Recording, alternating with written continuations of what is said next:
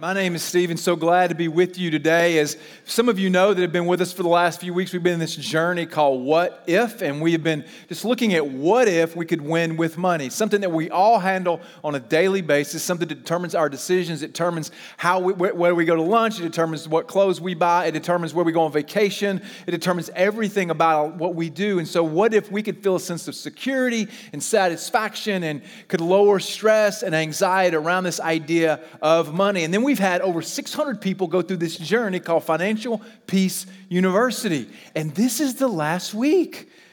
It, uh, uh, hold on. Yeah, that you can clap. That's funny, right? So so I'm a little sad, if I'm honest, that this journey's over. There's been so many great stories to come out of it. I've led a table on Sunday evenings. It's been a great opportunity to get to know some different people and to lead. But also, I think for all of us that have been through it, there may have been a point in the journey where we went somewhere and we said to ourselves, I hate Dave Ramsey right now. Have you said that? You went to buy something, maybe it was a Christmas gift or something that you, an impulse buy or something, and you're like, I hate Dave Ramsey because now I can't buy this. I'm going to have to wait till I actually have the money to buy it. And trust me, you'll be glad and love him in January, but maybe you were a little disappointed. But it has been an incredible opportunity. And so as we kind of finish up in these next couple of weeks, I believe that if someone were able to come into your life over the next week and they were to go through all your finances, if they were to be able to go through it with a fine-tooth comb, if they could look at your housing and how much you spend on mortgage or rent or electricity or gas, if they could look at your second home down at Seaside in Florida, if they could look at your investments, your retirement accounts, your I R As, four oh one k's, whatever you may have, if they could just look into your savings, if they could look at your budget and what you spend on cable and on going and get your hair done and getting your nails done, um, if they could look at how much you're spending and where you're sending your kids to school, if they could look at everything. I believe that there is one opportunity that is the greatest for all of us. I believe there's one opportunity that has the potential to give us the most satisfaction, the most security, the most involvement of God in our finances. And I believe that is in the area of our generosity. I believe that generosity is the greatest, is our greatest financial opportunity. Hands down, no matter whether you're a student or whether you're a grandparent, I believe that the opportunity for us to be generous is our greatest financial opportunity. Now, we started talking about this last week, that all of us want to be known as generous people.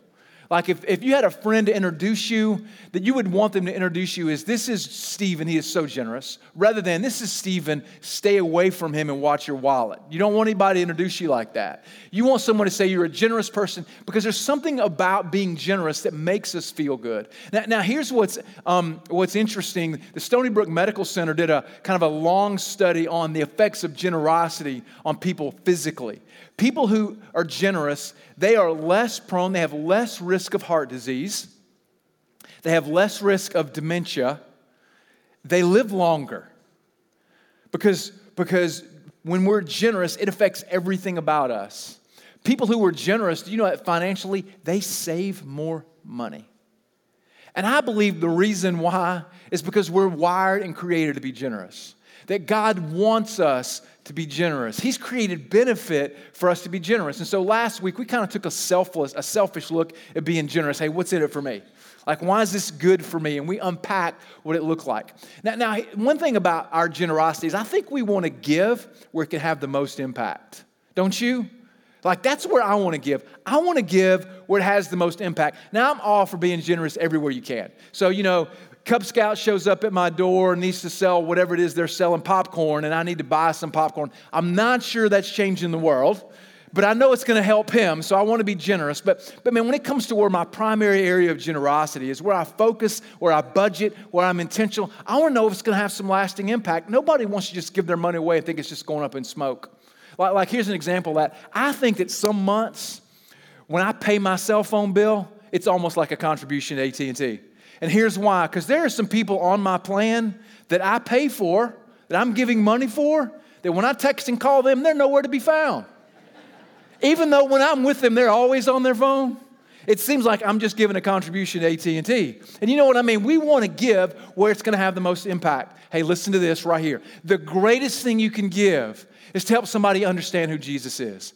As, as amen goes right there. The greatest opportunity we have is to give someone an understanding of who Jesus is. Case closed, end of sentence, hands down. It is the greatest thing, the greatest gift that we can give. We believe as a people, as a community that exists to elevate the name of Jesus, we believe that we have been transferred from death to life. Come on.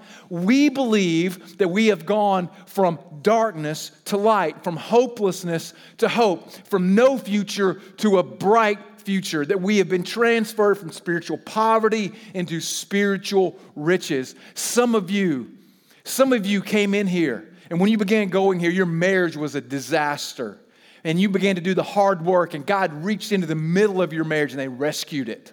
Some of you came in, maybe you were addicted, and God reached into your life through His grace and His goodness, and He helped re- restore you back to wholeness. I mean, some of you have gone through difficult, tragic times, and God has stepped in and given you the strength to navigate the transitions that you've been through. You know, some of you have been through times where you didn't know which way was up and you needed wisdom, and God stepped in and He gave it to you. And don't you want other people to experience that?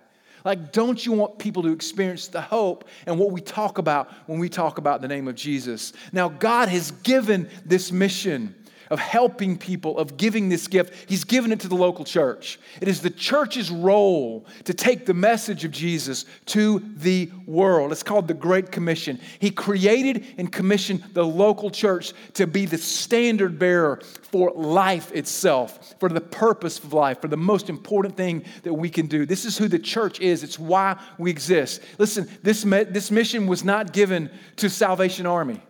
It wasn't given to the Red Cross. It wasn't given to your kids' Christian school. I mean, it wasn't given to the government. It was given to the local church. This is why we exist. And because it's so important, because it's so life-altering, the local church should be the most well-funded enterprise in history.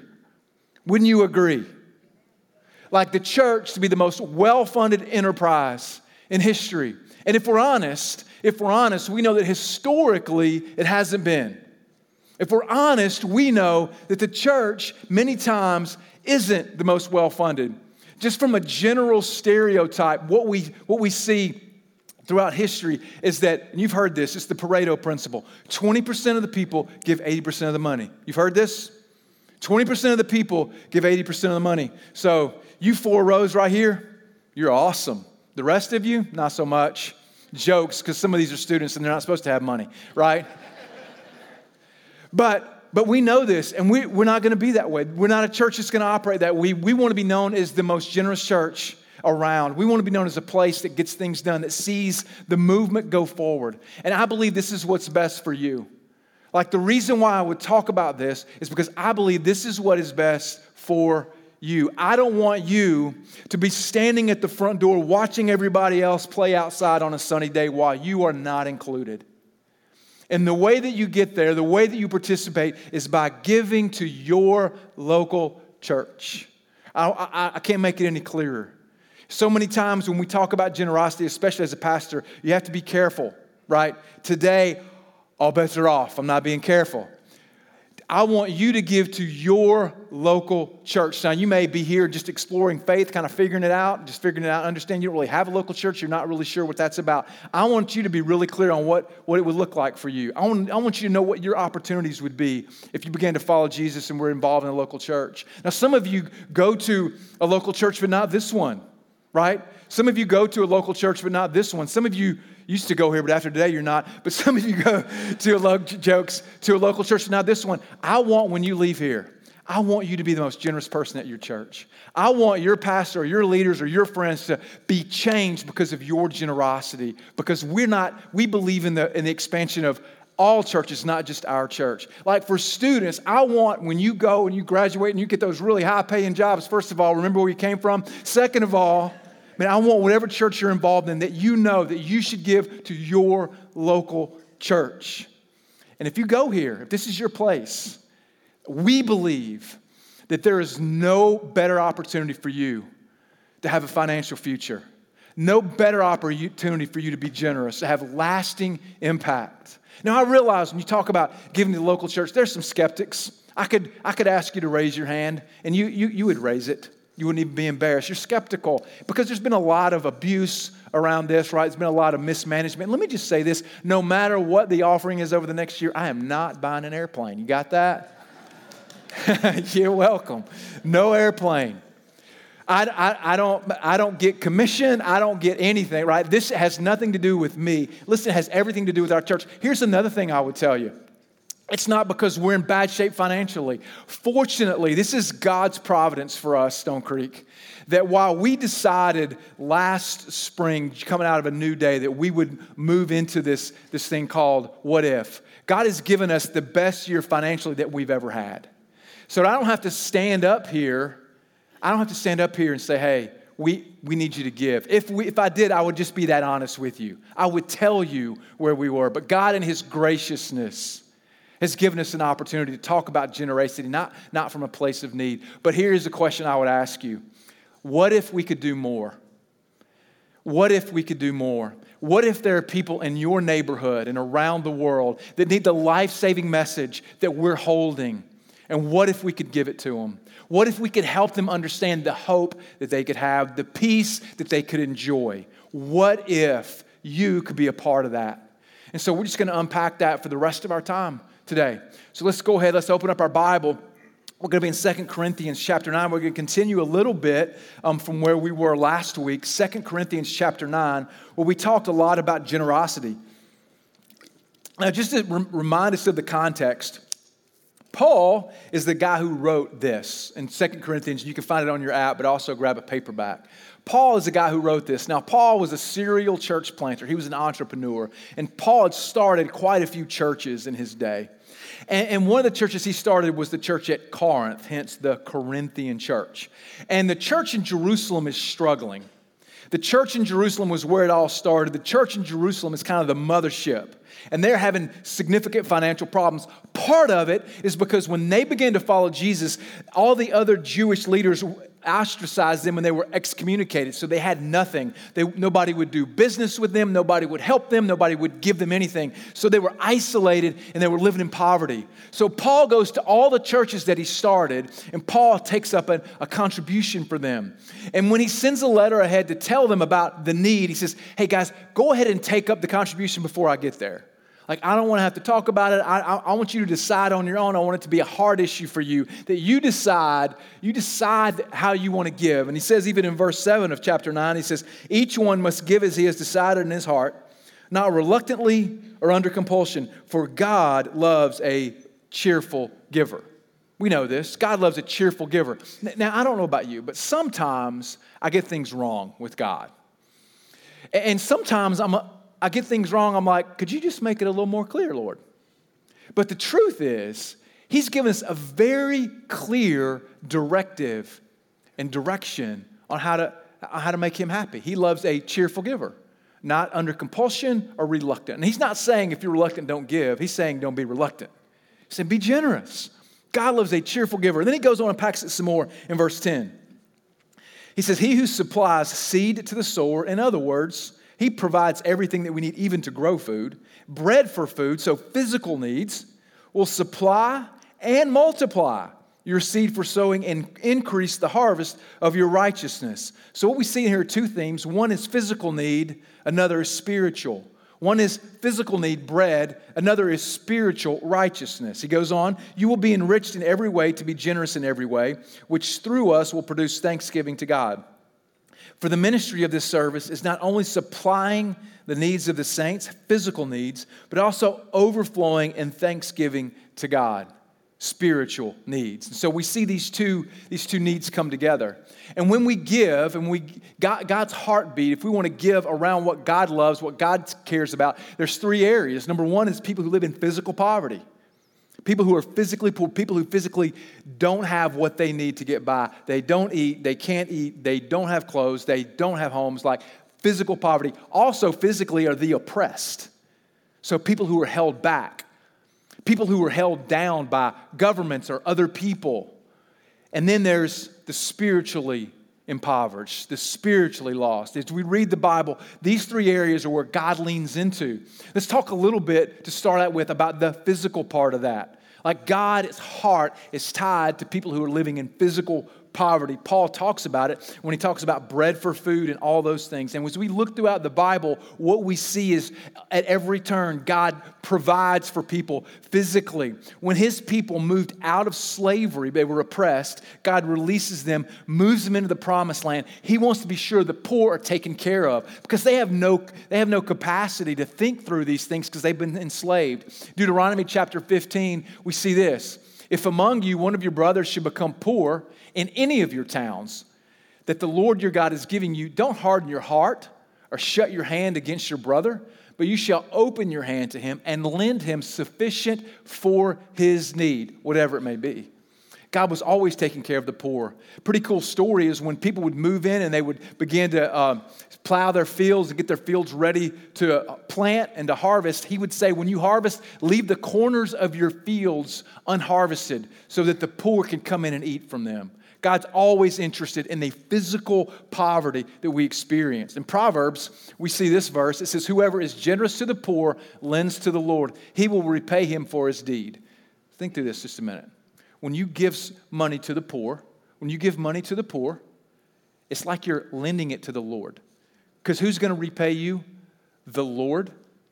That feels like God is co-signing when I'm generous, even though Dave Ramsey says not to. Because it's, it's as if we... It's as if we sit across the table from God, and God's like, hey, I need you to give this money to this, to this person who's in poverty, and I want you to give it, and I'm going to repay you. I'm on the hook for this, and trust me, he's got enough to give it back. This is God's heart is so tied to those who are in poverty that he looks at those who help those people as helping him himself. And as Christians, listen, we've been on the wrong side of history a lot of times. Let's be honest. As you read the history books, we have been on the wrong side of history. Sometimes we're on the right side and we still get criticized, and that's okay. But we are always on the right side when it comes to this historically.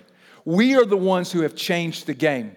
Not necessarily me standing here, but if you look at the Roman Empire and the Roman government, when these words were written and when the early church got started, charity, helping others, helping the poor, being selfless and generous, not on anybody's radar, to the point where it was devastating. Quick story around that, just to help you understand.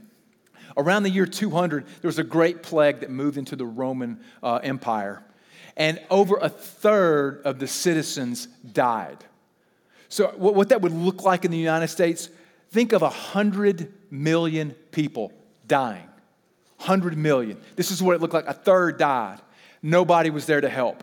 It says that five thousand bodies a day were carted out of Rome with a horse pulling a, a wagon out of the, out of the city. five thousand a day. five thousand people a day. In two, three days, our area would be, we would be, uh, there would be no people left here. Everybody fled. They didn't know what to do. Their gods couldn't provide a solution. Even the doctors left the cities because they didn't want to help. They were afraid of contracting what was called the plague.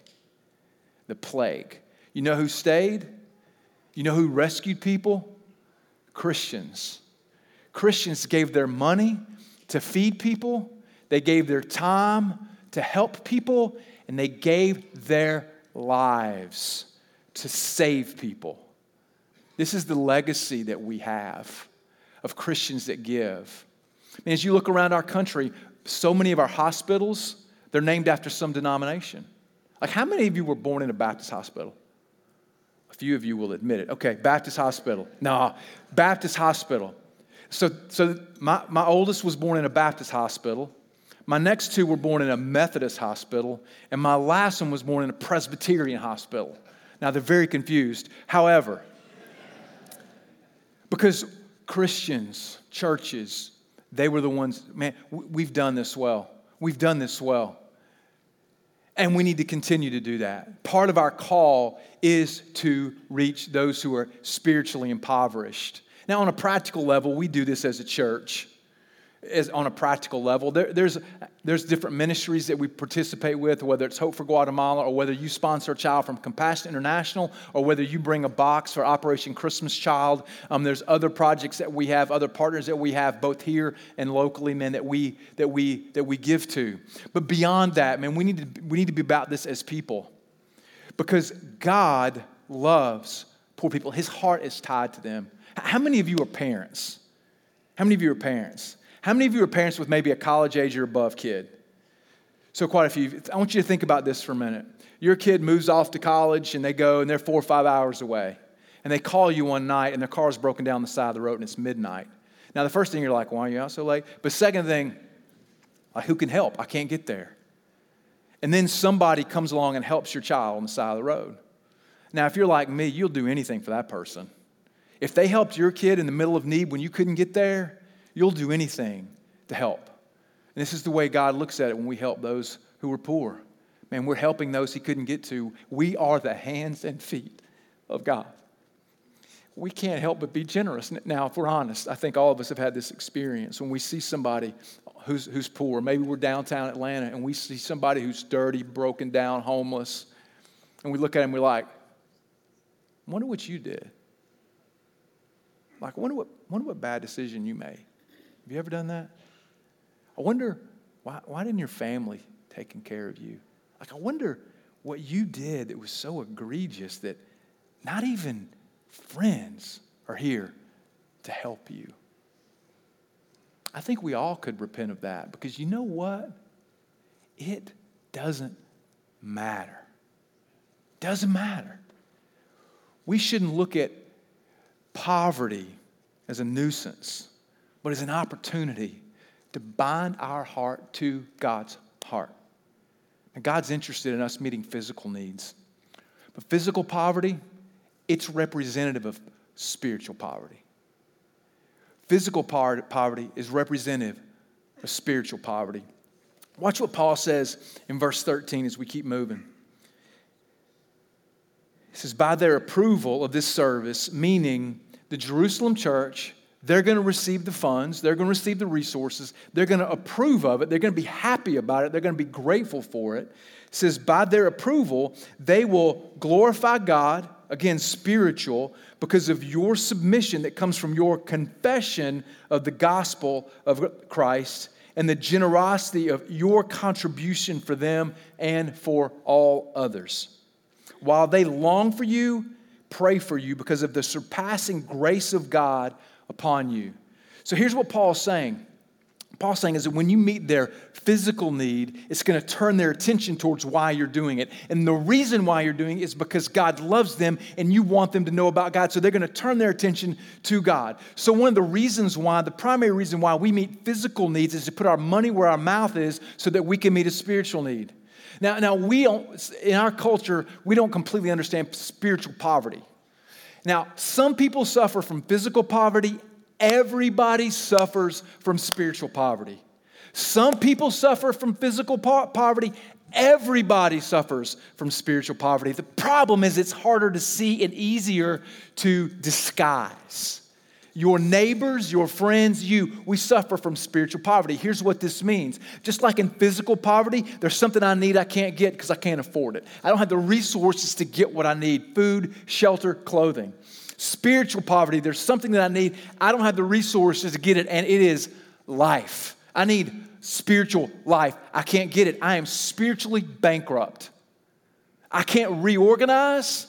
I can't make a deal and negotiate with my creditors. I'm spiritually bankrupt, spiritually impoverished. And so what God did, saying, since you can't pay for it, guess what? I got you. And he sent his son Jesus for us, that we elevate the name of Jesus because his name is life. Most important thing we have to offer. And as a church, it is the focus that we are about. Spiritual life. We want to be about that. And spiritual poverty can look like a lot of things. Matter of fact, Mother Teresa said this about spiritual poverty. She said, the spiritual poverty of the West is greater than ours, meaning where she was in India. You in the West have millions of people who suffer such terrible loneliness and emptiness. They feel unloved and unwanted. These people are not hungry in the physical sense, but they are in another way. They know they need something more than money, yet they don't know what it is. What they are missing really is a living relationship with God. That's spiritual poverty. We see it all around us. We see it in hopelessness. We see it in anxiety. and we see it in frustration. Listen, don't think that the conflict we're experiencing politically and culturally is an electoral issue. It's a spiritual issue. We need to vote. Voting is not going to solve our problem. Voting is not going to solve our problem. Only a spiritual solution can help a spiritual problem, and we're spiritually impoverished. That's why levels of anxiety are through the roof, even though we have more than any generation in history. It's why levels of depression are driving a suicidal epidemic in our students. We need more than that. Oh, we have the opportunity. The good news is that we get to be a part of the solution if we'll just step into it. Now, what I love about Paul and what happens in this situation is who he sends to deliver the gifts. Who he's, you know, who, who you send to deliver the gifts says a lot about the gift, doesn't it? Like, like who's entrusted with it? Who's going to bring it? What are they going to say? How are they going to give it? You know, we had a really cool opportunity. It's been several years ago, where as a church, all of you guys, um, we were able to put together over two hundred backpacks for our ministry and Hope for Guatemala. And it was an incredible endeavor. Man, it was the first thing we really did to engage them. And, and Hope for Guatemala, in Zone eighteen in Guatemala, is the poorest of the poor. You can't imagine anybody in more poverty. It's impossible. They're at the bottom. And so we put together these backpacks. Now, you know what? We could have sent them down there. We could have just shipped the backpacks and says, good luck. We could have said, hey, enjoy. Just send us your thank you notes. We'll appreciate that. We'll read them out loud in a service. That's not what we do. We went down there to help deliver them. We have an image of it here. Our church sent some people down there. I, I'm in this picture along with a, one of our staff members, Ryan Martin. Gosh, we look young, Ryan. But um, we hand delivered it because it says something about the gift, who you send to deliver it. You don't want, you know who Paul sent? It says he sent a guy named Titus. And here was the description of the other guy he sent. He sent a man who was famous among all the churches for his preaching of the gospel.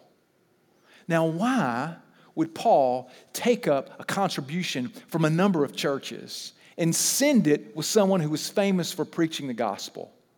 Why not a shepherd type or an encourager or someone who may could help them understand how to start businesses? Because Paul knew spiritual poverty, it's more devastating than physical poverty. Now, physical poverty is devastating. Never would want to minimize that. It robs you of dignity and value and hope.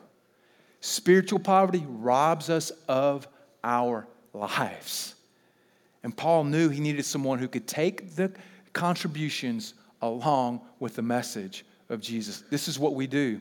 When you give to this local church, this is what we're about. When you give to Stone Creek Church, this is what we're about. It should be what any church is about, and there are a lot of them that are about this. But that is why we give, because we believe that giving to the local church is your greatest financial opportunity. We give. It's a, it's a little like this. How many of you have ever made an impulse buy? Anybody? Really, everybody.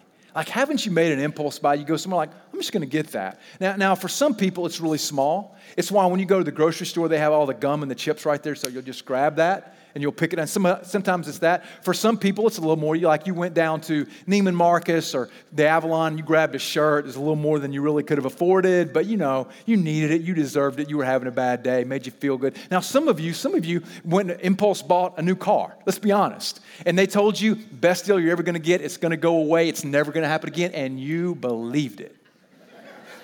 And if anybody bought an impulse car? That's what I thought. Couple, come on. Here we go. Here's the reality. Temporarily, it's satisfying. Listen, we we like, let's be honest.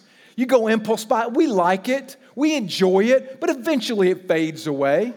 Now imagine this. Imagine you took whatever impulse buy you had, and back in nineteen ninety-seven, you invested it in Amazon.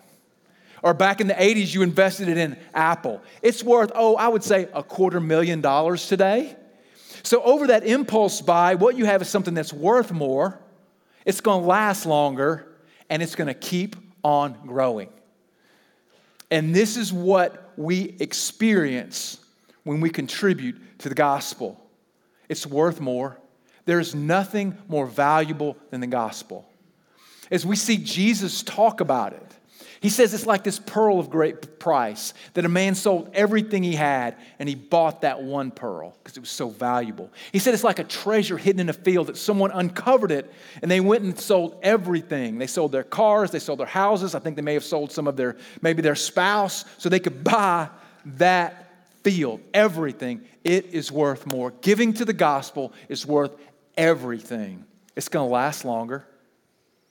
And when somebody experiences life change, it's for eternity.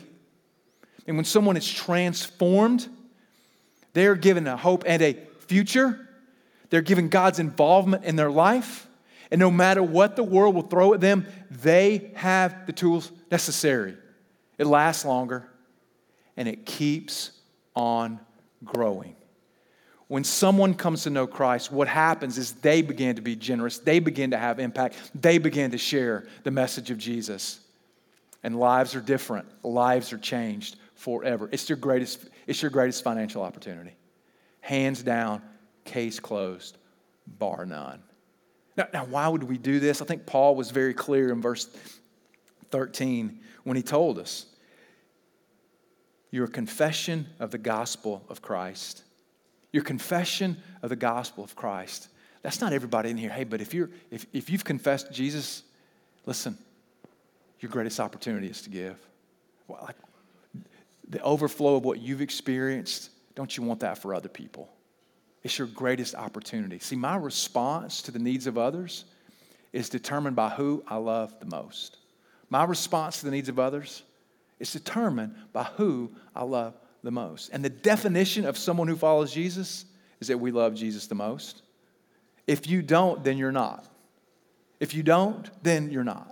But we, he gives us this opportunity, this dignity to give towards what he's passionate about, to be involved in the mission that he's about. So we want to be that kind of people. We want to be that kind of culture. We want to be a solution to the problems of our day. And this is the, this is the way that we can do it. God has given the mission to the local church. Now, now on a practical level, the way we see this play out in people's lives is that in the Bible that we're told to give this percentage of our income to just the everyday ongoing operations, to, to everything that happens in the local church.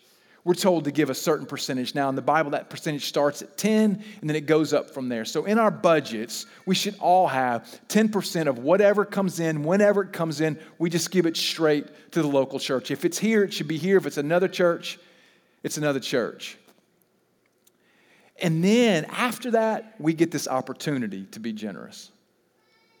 We get this opportunity to go over and above any other obstacles that may be coming up. Now, the way we've historically done that uh, happens around this time of year. Now, now, as you know, this is the time of year for giving. It's when we begin to think about it. We're, we're moving into the Christmas season. Now, now, I know I've aggravated some of you, because I did mention Thanksgiving before Christmas, and you're frustrated. But the reality is they all go together, and this is a time of giving. And one of the ways that we've done this, and one of the ways that we're going to continue to do this, is through what we call the HOPE offering. The HOPE offering gives us a chance to maybe take some new ground. It gives us an opportunity to expand our horizons, to take new frontier for the message of the gospel. And so we usually wrap it around several projects. This year, there are three areas that we're going to focus on when it comes to the HOPE offering. The first one is church multiplication. The first area, church multiplication. If we're entrusted with the greatest mission, the greatest message in history, we need to do whatever we can to take it wherever we can. And what, what we know is that new expressions of the gospel, new churches, new campuses, new expressions of the gospel, they are more effective at reaching lost people, the spiritually impoverished, than established churches. Established churches still do good. For some reason, new expressions do even better. And so we need to be a church that's about that. It's not something we've been super strong in over the years. That day is over. And today is a new day when it comes to this. We've got opportunities, whether it's globally, we've got opportunities locally, and we're going to find places where we can invest so that the message and the mission of Jesus doesn't just stay on these fifty-three acres, but that it moves beyond us into people's hearts. So when you give, you're going to be tied to that.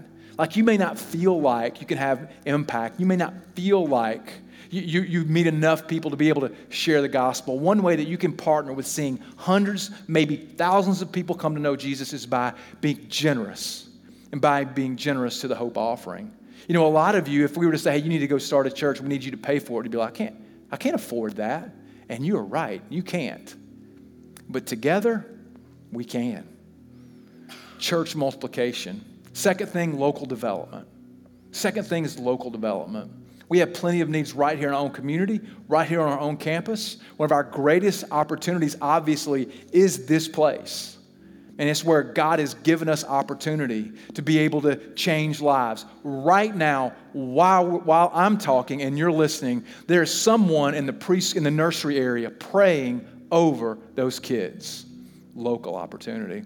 Right now, while we have kids in our preschool, their pa- you, their parents, some of you are able to be in here and to have a break and also to be able to hear something that will change your life. Right now, while I'm talking, our kids are hearing about the message of Jesus.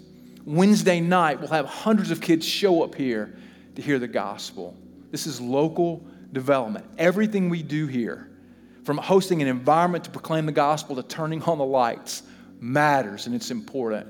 And as we build into the Hope offering, we'll have more opportunity in our local area. And then lastly, what we're calling the Wonder of Hope. The Wonder of Hope. We want to help restore the wonder of Christmas for people. And I'm so excited about our project this year. As you know, we have done a few projects in an area of town called Clarkston. Now, Clarkston is the most diverse square mile in the country, in the country. And there are people there from every major conflict around the globe.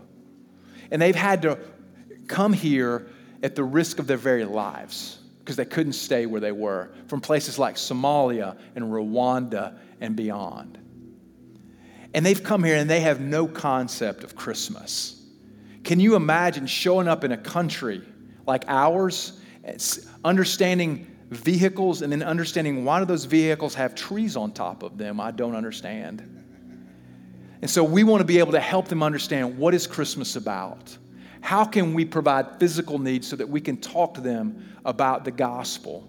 So we're going to have an opportunity to go down, first of all, to give to the Hope offering, but also to give of our time as we go down and we host an event for them in an apartment complex with three thousand families. We can give them some, meet some of their physical needs, but also we have this ability to tell them about Jesus, many of whom have never heard. They're not from the Bible Belt. And so we want to take this, take opportunity to take advantage of this. And then, of course, our Christmas Eve services is we just want to restore the hope that comes through Jesus, the wonder that it was when he first showed up here. So I just want to encourage you and challenge you over and above what you normally give. Just really begin to consider what you would give to the Hope offering. You may not be able to feel like your you, what you give may not make a difference, but it will. You know, one of the things I've seen in churches, one of the reasons that people don't give is they say this, somebody else has got that. There's a lot of wealthy people in this church. Like, somebody else has got that. Speaking from experience, they don't. We have to do it together. This is what God wants for us. It's everybody's responsibility. And again, really clearly, for those of you who call this place home, and you, when someone asks you on the street, where do you go to church? And you say Stone Creek. This is the place where you should give. It's your greatest financial opportunity. If someone, if you're like, well, I don't know if this is my home church or not. If you have been here three times, yes, it is. Today, it's your home church. And so I want to boldly, unapologetically ask you, challenge you to give. Because I believe lives hang in the balance. And this is the call of God on all of our lives. And what a great opportunity we'll have in a few months to celebrate the victories that we're seeing, and you won't be left out. You'll be a part, because you'll be a partner with all of us who are going to give this Christmas season. You know, one of the things that helps us to give, the thing that motivates us to give, is when our heart's engaged with the Lord. You know, where your treasure is is where your heart is. So today, as we kind of move into the Christmas season, as we think about being generous, what we want to do is just to just to make a statement about this season with our hearts through worship. We just want to elevate the name of Jesus through worship. We know it should be about our heart. And so today, we just want to do that together as we enter into this time, this season of generosity where we get to help people and we get to proclaim the gospel. And so the band is here, and so they're going to lead us lead us in worship. And I'm going to ask you to, to worship with me, and just as God just changes your heart, it helps us to move in to being generous, because that's the kind of people He wants us to be. If you guys would stand, let me pray for us, and we're going to worship as we close.